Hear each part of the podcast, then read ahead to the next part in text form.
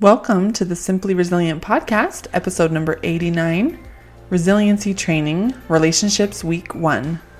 My name is Jessie Ellertson, and I am a certified life coach and a military wife who is in the trenches of life with each of you. This podcast is for military wives who know how to handle the challenges of deployments and frequent trainings, but want to improve the experience that they are having in the process. If you are ready to thrive while your husband is away, then you are in the right place. Hello, everyone in resiliency training. Welcome to Relationships Week 1.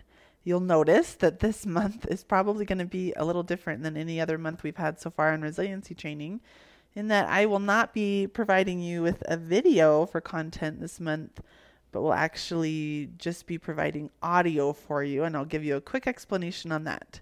So, a couple of weeks ago, I hurt my back and it is just not getting better. It's getting better very, very slowly, I should say. It is improving, uh, but for whatever reason, I have a very hard time sitting for longer than just a few minutes.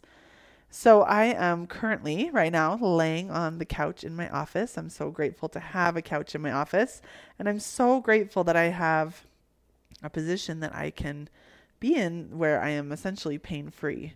I have this injury in my back, but when I lay down, I am in almost no pain. And so I'm so grateful for that. I'm also able to stand and walk around pretty well, which is another great thing. I can get things done and, and interact with my family and, and do all of that, but I can't bend over and I can't sit. So we're almost at three weeks on this injury, and I've learned a lot about myself and about my back. And it's just a really perfect month to be talking about relationships because one of our most important relationships is with ourself, with our mental health, with our bodies, with our physical health, with our emotional health, with our spiritual health, our relationship with our lives, our relationship with the way we think about all of the things that we have and do, and all of that. So I'm so excited to talk to you guys about it today, and I hope that this audio is just about as good as the video for you guys. I really enjoy creating these videos for you, and I think it's fun to have something to watch and have it be different than uh, you know what's available through my podcast or other things like that. But I know that while an audio isn't quite as good as a video, I know that I can still communicate all of the things that I'm wanting to teach you about uh, today in this in this week one and throughout this month if my back continues to uh, heal at the rate that it is healing, then probably this whole month will just be audio. Where if it uh, surprises me, pleasantly surprises me, and improves more quickly, then I will possibly be switching to video throughout the month, and maybe like week three and week four will be videos. So we'll have to see about that. Okay, so like I mentioned, today we're talking about, well, this month we're talking about relationships, and in week one, we're talking about our relationship with ourselves and our relationship with our life. So, one of the first things that I want you to do after listening to this is to go listen to the podcast episode that I created on this exact topic um, because it's got so much good stuff in it and it really helps you slow everything down and just start to gain awareness and look at what it is that you're currently thinking about your life and then even I, I want to say even more importantly but at least equally important if not more importantly relationship with yourself. That's the one that we sometimes have a hard time really taking a look at. And in the podcast episode, I give you some tips on how you can start to take a look at what your relationship with yourself is. So I want you to go into that. But the reason that I want to spend time on this here in week one is because we are our most important relationship. And I think we don't always think of it that way. When I initially start talking to my clients about this word relationships, and I talk to them about the relationships in their lives, I have yet to have a client to, uh, you know, address that relationship with themselves until I bring it up first. And that's totally normal. And that makes a lot of sense to me because we think outside of ourselves for relationships. We think, oh, my relationship with my children, my relationship with my spouse, my relationship with my parents, my siblings, my friends. That's that's the way we're used to thinking about relationships. So I want to stretch you a little bit this week into first thinking about your relationship with yourself, and then second to even think about our relationship with some of the things in our life. Now, I know that I have talked about that concept on the podcast uh, in quite a few different ways. I don't think that this concept will be unfamiliar to you guys at all, but we're really going to dig into it this week. So, the example that I want to share with you guys today that uh, has really just been coming to my mind as I've been preparing for this week that I've been going through with my back. So I want to just take you through this for a little bit and show you a few different models and some of the lessons that I've learned along the way because this is a great example of showing this relationship with ourselves because it, it comes up in a lot of different ways. And you know that we don't want to get overwhelmed by how many types of things we can have a relationship with, right? We want to say, I want to take a look at this one area of my life or this one aspect of of my myself or my mental health and just work on that one specific area even though there's 20 areas in my life I could work on and 10 areas in my mental health I could work on. We want to just pick one or two very specific things to work on. And then as we work on those, the goodness that we're learning and the lessons that we're learning and the awareness that we're gaining just starts to leak over into other areas of our lives. So that's the real added bonus of that. So don't get overwhelmed with all the places you want to take a look at and work on.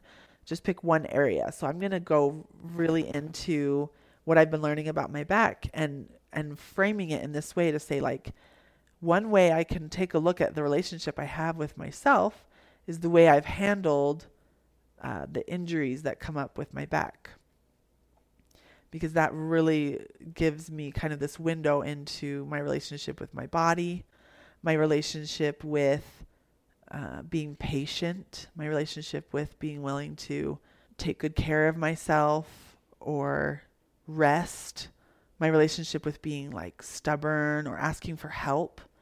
So when something comes up like this, it does it just gives us this really beautiful look into some of these things that we don't uh, get to see in a regular everyday life when we're not going through anything hard. And that that's the growth that can come from challenges as we can say, "Oh, when I'm not in any pain, when I don't have an injury, I don't need to ask for help and I don't need to uh, be patient and I don't need to, you know, for the most part. But then when the hard thing comes up, we're asked, we need to ask of all of these things from ourselves as we go through the hard thing. And it gives us that opportunity to get to know ourselves better, to practice doing the thing that we want to do, to see kind of where we're at, all of those things.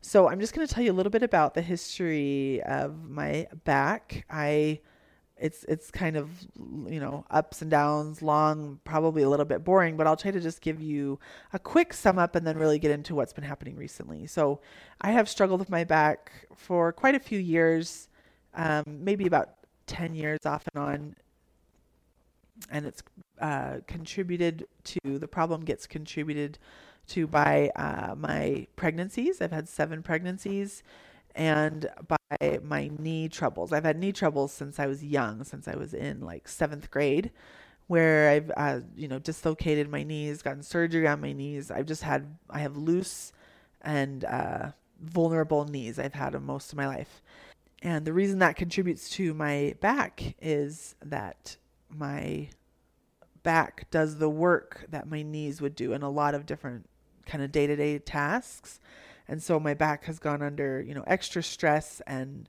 and pressure in ways that isn't necessarily very good for it because I'm I'm always like preserving my knees.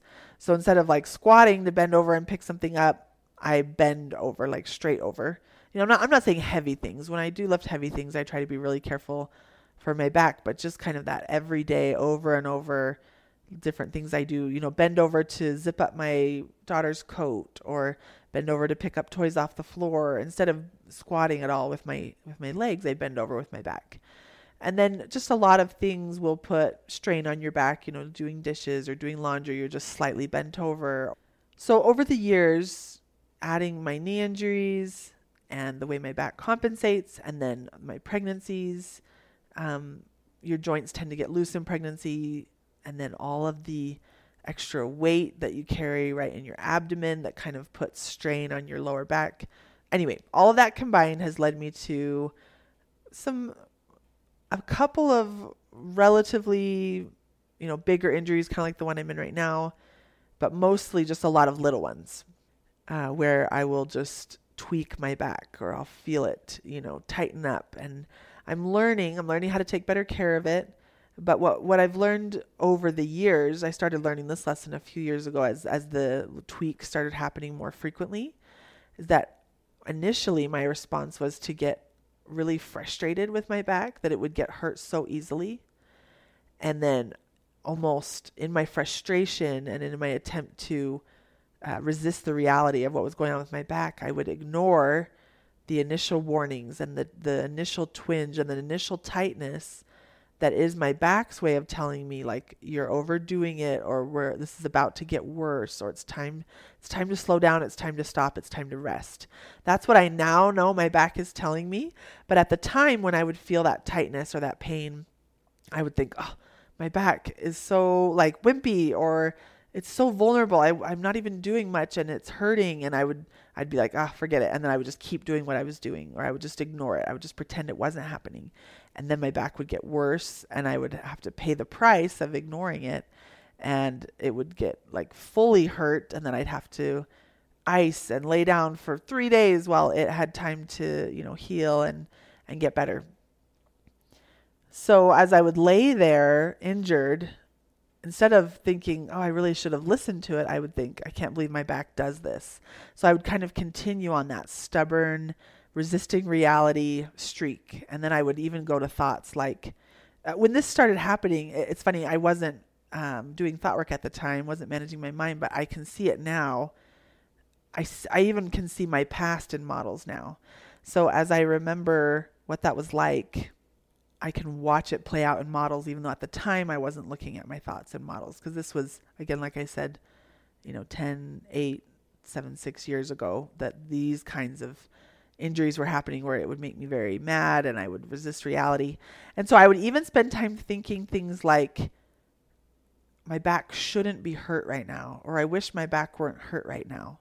Or if my back weren't hurt right now, I could be blank, you know. And so that's even just another layer of that resistance of reality because my back was hurt. And I just would spend lots of time thinking, like, I just wish it weren't hurt right now. Because when it's hurt, I, I have to, you know, lay here and I can't do these things. And if it weren't hurt, I'd be able to do these things, you know.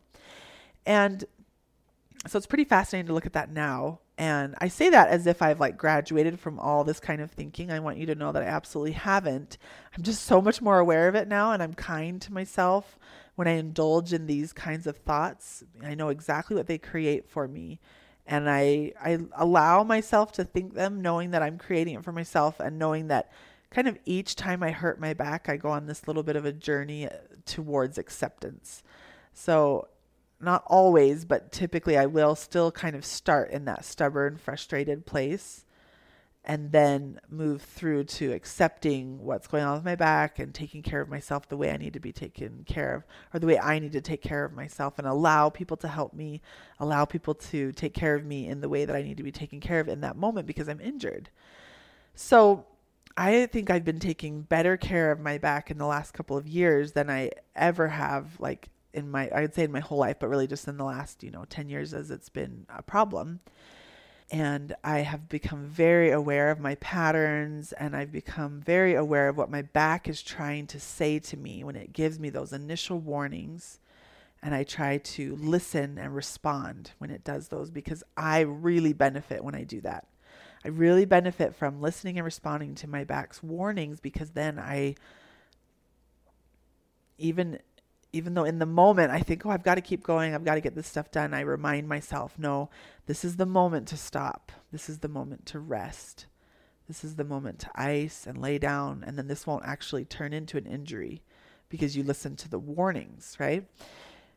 and that's not always easy to do. And I'm not perfect at it, but I've really been trying to acknowledge to myself how much better I'm taking care of my back, how much better I'm listening to my body when it gives me those warning signals. And I've really benefited from doing that. So, not only that, but I have been uh, doing more as far as maintaining my back health. So, instead of just paying attention to my back when it's in pain, I try to pay attention to my back even when it's feeling really good and I try I've been going to a chiropractor regularly even when I'm feeling good.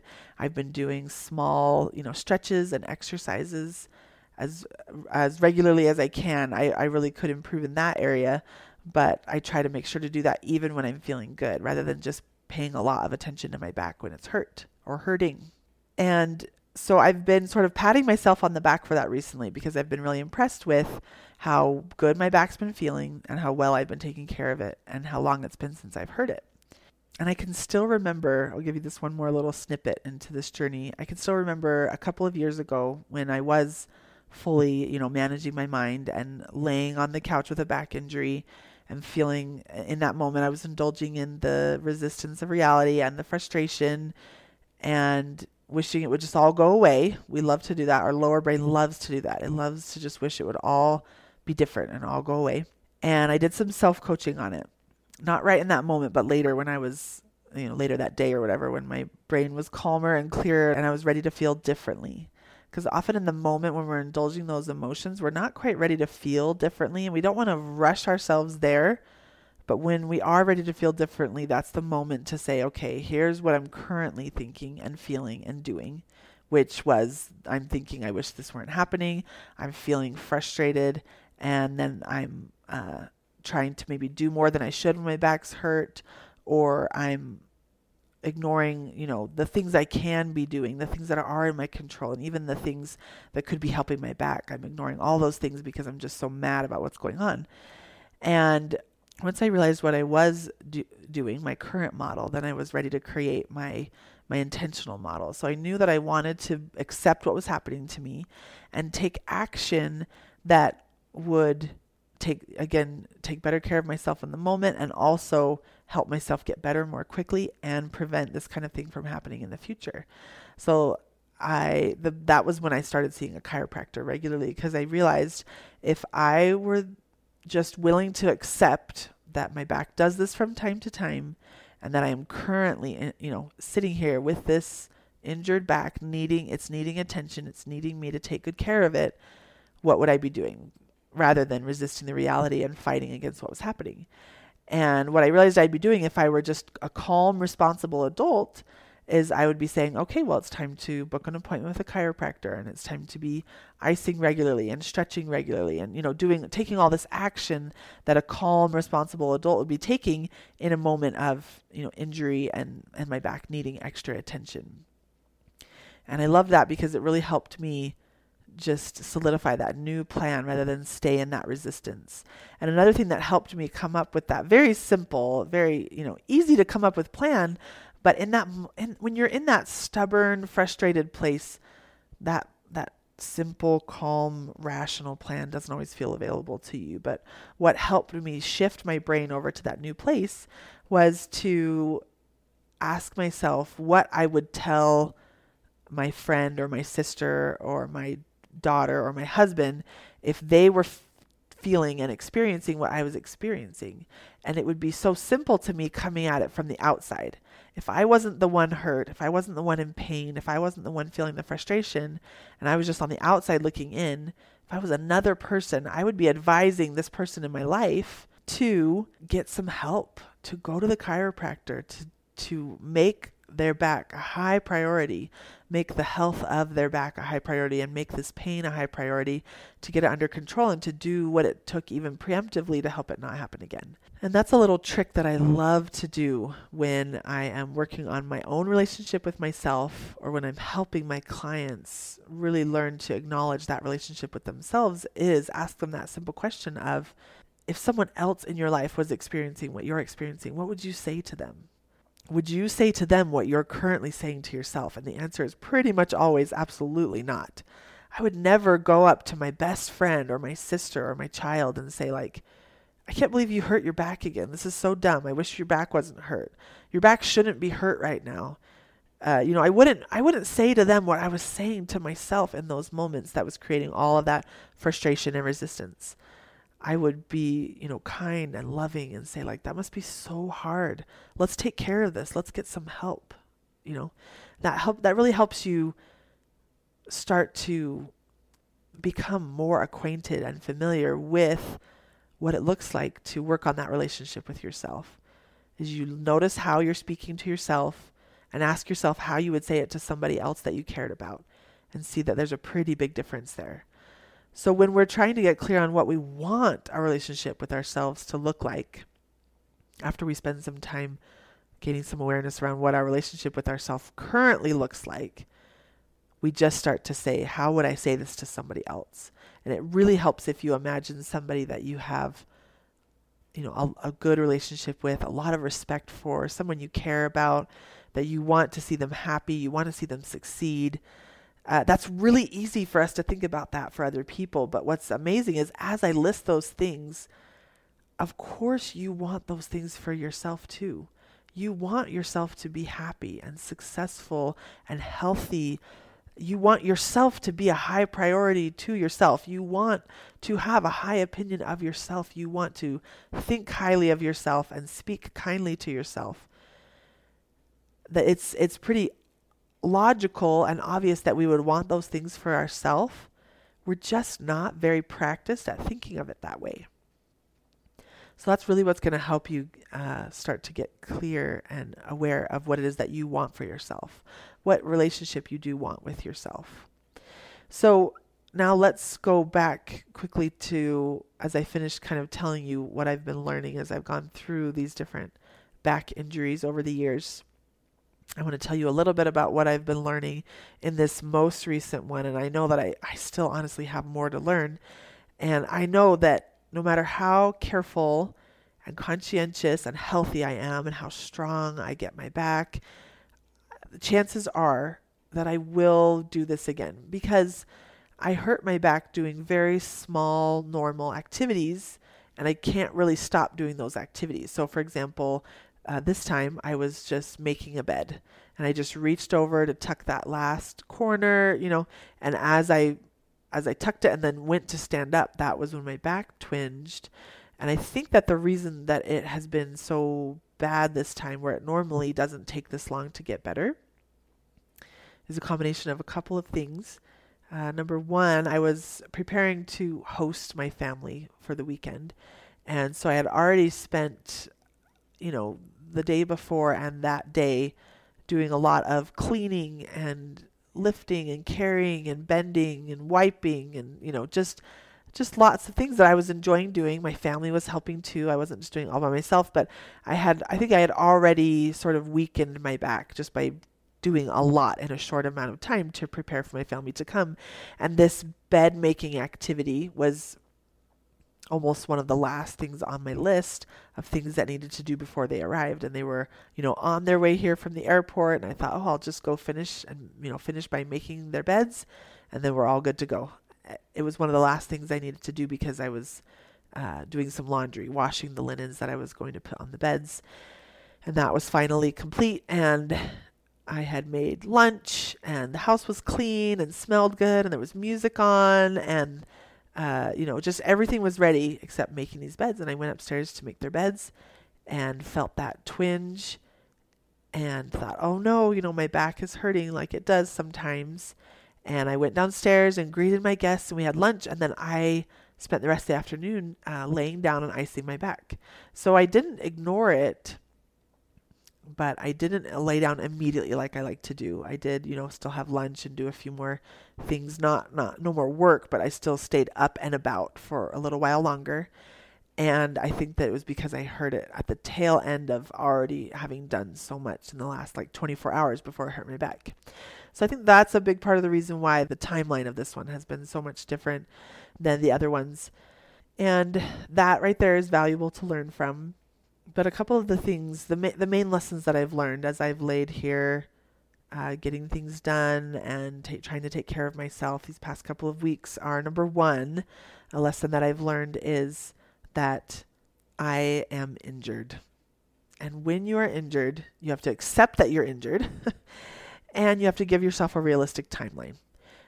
So initially, as I rested those first few days that I was hurt, I thought, okay, if I you know, if I am really patient and I rest and I make my back a priority and my health a priority for a few days, I'll start to feel better and I'll be able to be back on my feet, you know, even just maybe a few days after that.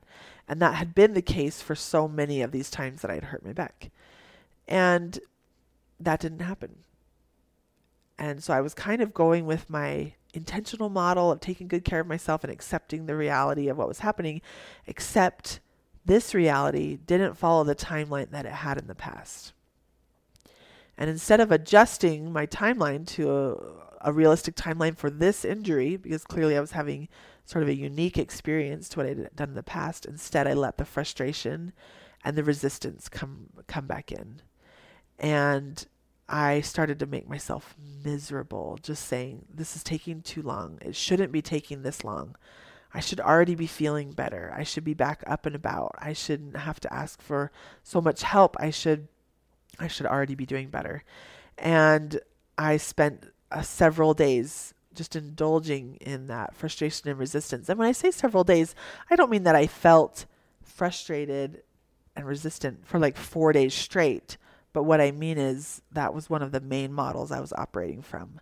I obviously had moments where I felt fine and moments where I felt at peace and moments where, uh, you know, I was feeling lots of other things. But one of the models I would just return to and return to and return to throughout throughout those few days after realizing that it wasn't going to be that typical timeline that I was used to and that I was hoping for was the frustration and the resistance. So that was really fascinating to me because I realized that when I'm frustrated and resistant, I don't take good care of myself.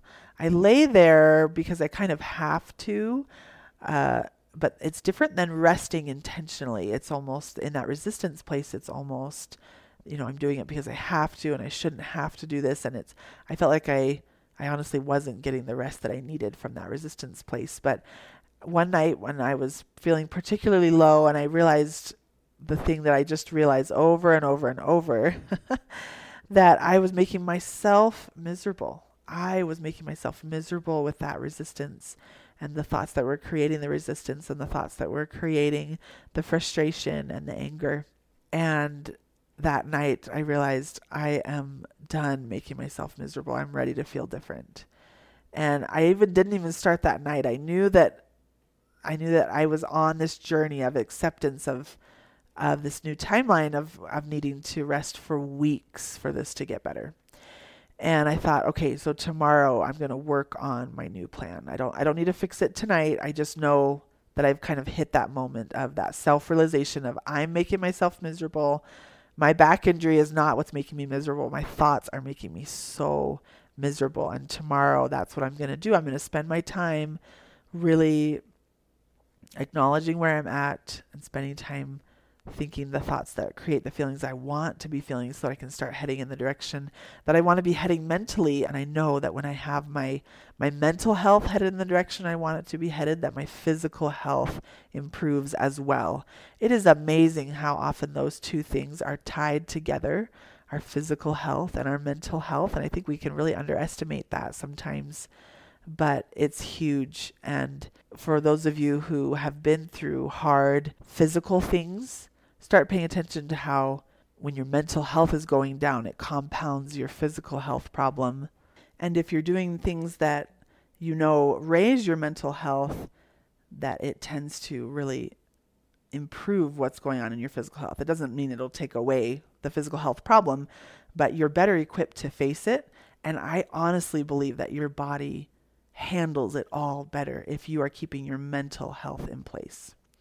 So that was the first lesson I learned. The second lesson I've learned throughout this current back injury is that I have a superpower, and one of my superpowers is ignoring small, annoying things. So let me clarify that just a little bit. What I mean by that is, I do struggle with feeling annoyed more than I would like to, but I also know that I have a ton of practice not getting annoyed by things. Like if I weren't if I didn't have this superpower, if I didn't have all this practice, is what that really means, I would spend even a lot more time annoyed. So I don't get annoyed when my kids do things that kids just typically do. I do indulge in getting annoyed at those things sometimes, and I do get annoyed when something I'm not as practiced at experiencing comes up. So typically, if my kids enter like a new phase, I'll catch myself getting really annoyed by something that they're doing because I haven't switch my brain to say like, oh, this is just something that my kids do now or this kid does now. So I don't get annoyed typically by like whining or crying or just some of those really common things that kids will do. And that's been a huge blessing because I'll, I'll notice that my husband, who has a lot less practice being around some of those really common things that kids do, he he finds himself getting so annoyed. And I think, oh, that's just what they do all the time. Like I'm so glad that I can overlook a lot of those really frequent everyday little things that kids do and not get so annoyed by them. And again, I'm working on being kind to myself when I do get annoyed at things my kids do and that I let I let the things they do catch me off guard and annoy me sometimes. And I'm working on that, both accepting that it's okay that I get annoyed and also getting annoyed less because I don't like how it feels to be annoyed. Another example of things I'm able to ignore are like little things my dog does. I'll give you that example. So she loves to just follow me around. She's right at my heels all the time. And I make this joke that I'm her emotional support animal because she seems to be pretty antsy unless she's like with me. And then she's very calm and happy as long as she knows where I am and she's very close to me. And she's actually uh, getting pretty old and mostly deaf and mostly blind. And so it takes her a little more work to always know where I am. And she will like lay down in front of my shower door when I'm in the shower so that I have to bump the door into her when I'm getting out of the shower so that she doesn't miss me leaving the room. Like if I if she's asleep in the corner, then I could get out of the shower and get dressed and do my hair and do my makeup and leave the room and she could sleep through all that because she's mostly deaf and mostly blind. And she doesn't want to miss me leaving the room. She likes to be where I am. So she purposefully lays down where she knows like when I get out of bed or when I get up off the couch or when I come out of the shower, I have to bump into her so that it wakes her up so that she can just get up and follow me. So she's kind of always with me and she's always just right underfoot and I've gotten used to it and I don't let it bug me anymore and I just sort of I don't I don't ignore her. That's a strong word, but I just don't even notice that she's there. It's just like not even on my radar because she's always there. And my husband will say like, "Oh, doesn't that drive you crazy? She's always just walking right behind you." And I just say like, "Oh, I didn't, you know, I don't even notice. I'm so used to her being there, I don't even notice." Uh, another place that I don't get annoyed, where some people might, is with you know different things that happen in the car, with traffic, or with other drivers. I'll notice, you know, people that I drive with getting really annoyed with the people around them, and I just think like, oh, like that doesn't even need to annoy us. So I I have a pretty I do a pretty good job ignoring things certain things that could make me feel very annoyed and I like that. I like that about me. I think that's one of my superpowers. But what I didn't realize I was doing with this superpower was even ignoring annoying things that needed to be paid attention to. For example, my back. Another example I've given recently along these lines, and then I'll give you a little bit more of what I've learned about my back, is uh, I struggle with seasonal allergies. So all summer long, I will deal with a stuffy nose or a drippy nose or lots of sneezing, just kind of a lot going on with my allergies. And without even realizing it, I'll just ignore them. I'll ignore that they are doing what they're doing and kind of driving me crazy. And my kids or my husband will say, like, Mom, are you okay? And I'll just say, like, oh yeah, it's just allergies and I'll just ignore that I have to blow my nose like a hundred times a day or that I'll be sneezing so much or, or all those things because I'll just think like, oh, that, you know, that, that's just small and annoying. Like that's almost my cue to ignore it. It's small and annoying. But really, I should not be ignoring my allergies. I should just be paying attention to them and doing what it takes to help them not be so bad. Just, uh, you know, taking an allergy pill or even getting allergy shots or, or just doing some of those little regular adult things you can do to pay attention to yourself and take care of the problem. And I've been amazed to discover that recently that I have accidentally been ignoring things that really just need me to pay a little bit of attention to them. And that's a lesson that I've learned over and over with my back. That my back needs me to pay attention to it. And what I want to do, because I have this little programming thing that serves me in a lot of ways, but isn't serving me in these ways is that when something is nagging at me and and annoying me and it's just kind of this small repetitive thing that it serves me to ignore it. And again, like I said, in ways it serves me in certain categories of my life in certain areas, but in a lot of ways it doesn't serve me. And so I am learning to differentiate between those two things. I can't just apply that programming across the board, small and annoying deserves to be ignored. Instead, I need to say, should I pay attention to this thing or ignore it? And put it through that filter. Because there's going to be things like traffic where I'll say, oh, this one, I don't need to get annoyed by this. I'm just in traffic. I'm just going to accept that reality. I'm just going to sit here in traffic and not get annoyed. Because my feeling annoyed by traffic only makes me suffer more. It doesn't make the traffic get better. But then I put this next thing through the filter okay, I'm sneezing a hundred times a day. I'm blowing my nose a hundred times a day. I'm having my seasonal allergies. Should I ignore it or pay attention to it? And then my brain would answer, oh, this is one to pay attention to because there's a few things that I can do to make it go so much better. And so this is where my back comes in.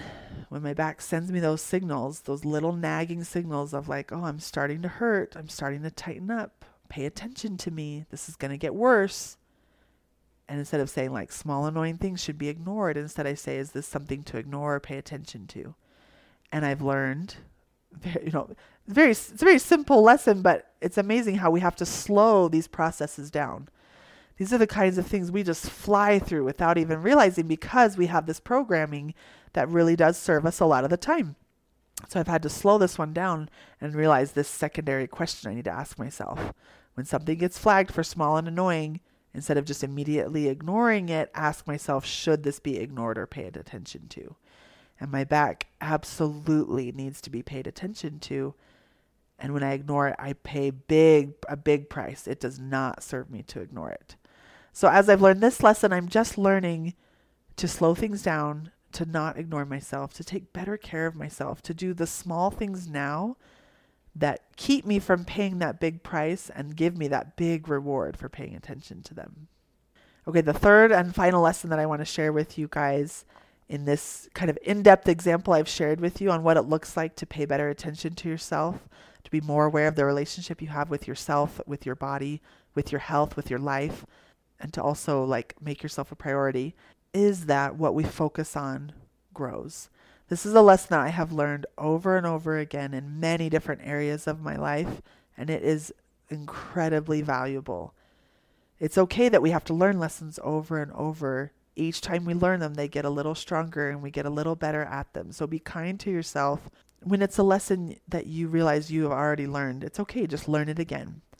So this one came to me so clearly about a week ago when I was still kind of working through uh, accepting my injury, accepting my my realistic timeline of this is going to take more like a month, not a few days, right? And then that helped me torture myself less and and feel less mentally miserable. I was indulging in a little bit of feeling sorry for myself and I was thinking I was just looking around at everything. I wasn't able to get done on my list and in my house and in my life because I couldn't sit and I couldn't bend over.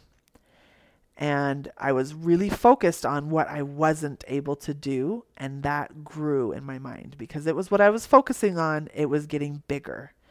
And the trick of that is, and this is one I've learned again, like I said, over and over, and I'll, I'll share a couple of those examples with you here really quickly, is the trick that our brain does when something grows, it's I want you to imagine it's like right in front of your eyes. And when it grows, even though there are still things around it, it's kind of the only thing we can see because it's right in front of our eyes. We're focused on it. And so we begin to mistakenly believe that the other things around it don't exist anymore, that the only thing that exists is that thing. So this is okay. We're going to always do it. It's what our human brain does, but it's really good to know that that's what our brain does and to be on to ourselves when we're doing it. So uh, I'll give you the couple of examples where I've learned this before, and then I'll tell you how this played out for me recently.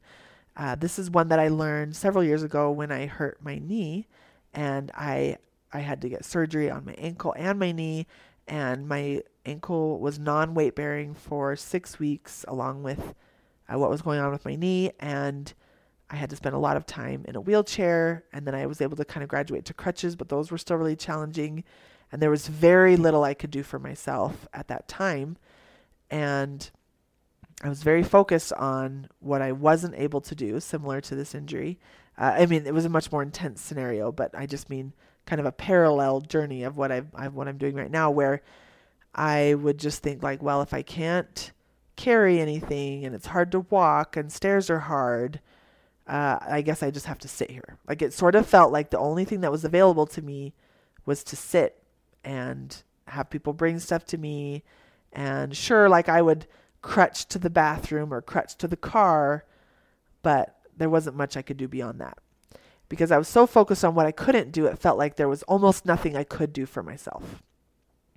And then similarly, I see this happen to myself as a military wife, and I see this happen in my clients when they're uh, experiencing uh, deployments or different things that the, the way I see this one play out really intensely when we're in the hardest parts of military life is that we feel like there's so little in our control. And the reason that we feel this way is because we're very focused on the parts of our lives that are out of our control. So this will come up for military wives, particularly when their husbands are deployed or or things like that, because we see like I can't, uh, you know, my husband has to go and he has to go for this certain amount of time into these certain places, and there's nothing about that I can change. All of that is totally out of my control, and we even go so far as to say like the army is in charge of our lives the army controls us or whatever branch you're in you know? The military controls us. The military owns my husband they own us. They own our lives. They're in charge. They get to pick. We don't have a say in this part. You know, we'll kind of think and talk this way almost without even realizing it. And pieces of that are true, right? There are many things about military life that are not in our control. But when we focus on them, which we will because they're very hard, that focus makes those pieces, the parts that aren't in our control, grow and grow and grow right in front of our eyes. And it begins to feel very true to us that nothing in our lives is in our control. Even though we can logically understand that is not true, it feels very true to us when we are in the thick of it like this. And that can be very problematic because when we feel out of control, that throws us deep into survival mode. And even though there are going to be moments and parts of the hardest parts of military life, like deployments, where we're going to need survival mode and it really serves us. When we are deep in survival mode and we currently believe that there is nothing in our life that's in our control, we we struggle to come out of survival mode and that can really come at a cost. Okay, so now bring it back to today, this experience that I'm having. I, I caught myself doing it again. I relearned this lesson that I was so focused on what I wasn't able to do because I can't bend over and I can't sit down, that I started to believe and I started to really let myself just lean into this feeling that there's there's nothing I can do. There's nothing I can do for myself because I can't do those things. And all I could see was the activities that required me to sit or bend over. And so I can't do those things, so I must not be able to do anything. And I just learned this lesson again and one morning, after starting to adjust the way I was thinking about my injury and the way I was thinking about my timeline, this one came right up to the surface for me of, oh, you know, this lesson, I'm learning it again. What I focus on grows, and what I'm not focused on gets so small it almost feels like it doesn't exist. And I started to just make that shift of there are things that I can't do because I can't bend over and I can't sit down. But there are so many things that I can do from different positions. There's so many things I can do just standing up and walking around. There are so many things I can do just laying down. I can have my laptop on my lap. I can help my children with lots of different things while I'm laying down. I can read. I can lay down in the car and still go places. I can uh, find ways to stand in places where maybe I would normally sit. Instead, I'll just stand. I can do the dishes. I, I, you know, maybe I can't load the dishwasher, but I can rinse the dishes. I can't, you know, maybe switch the laundry, but I can lay down to fold it. It's just it. My whole world just shifted in that one morning when I realized that I was learning this lesson again, and my my vision cleared. That thing I'd been focusing on sh- shrunk back to its normal size. There were things I couldn't do because I couldn't do those positions but because I was able to shrink that and start to look outside of what I'd been focusing on, all those other things came into view. Of even though I can't do those things, I can do this and this and this and this. And because I intentionally shifted my focus to what can I do, I started to have that grow in front of my eyes. what I could do became so much bigger than what I couldn't do. And I stopped focusing on what I couldn't do. And the things that I couldn't do would still come up. It's not that they totally went away. I'd still see, oh, I really want to, you know, do this thing, but I, I can't because I can't bend over right now. But what can I do? And I just kept bringing it back to, in what way can I do this? What and what version of this can I do by just laying down to do it or by just standing here to do it? So that was the third big lesson I learned, and uh, it just goes to show how important thought work is, how important mind management is, how important our relationship with ourselves is, and how much control we have over all of it, which is so valuable and precious to know, particularly when you're in these moments of challenge and trial where it's so easy to think and believe that so little of it is in our control and that the way we feel is so is not in our control in these moments of trial, we believe that the trial is the reason we're frustrated and miserable and sad and discouraged. And there is so much power in allowing yourself to go on this journey of, I start there typically. It's almost like the five stages of grief, right? We work through anger and sadness and all those things as until we come to acceptance. We accept our circumstances we're able to focus on what we want to focus on. We're able to guide our thoughts a little bit more and realize like when I'm feeling so miserable, it's because I'm thinking really miserable thoughts. I can think anything I want to about what is going on in my current circumstances. And right now, I'm choosing miserable thoughts. Okay, so that is what I want to share with you guys today. I know this one was a little bit longer, but hopefully that was okay since uh, you're just listening to it and not watching. So hopefully you've been able to you know, be getting other things done while you're listening to this, or maybe you're listening to it in the car or something. But those are some of the thoughts that I wanted to share with you as you begin to gain awareness in this area. That while all of your relationships are important to you, this is a very enjoyable topic to really focus on. And I'm glad we're going to take a whole month to take a look at it.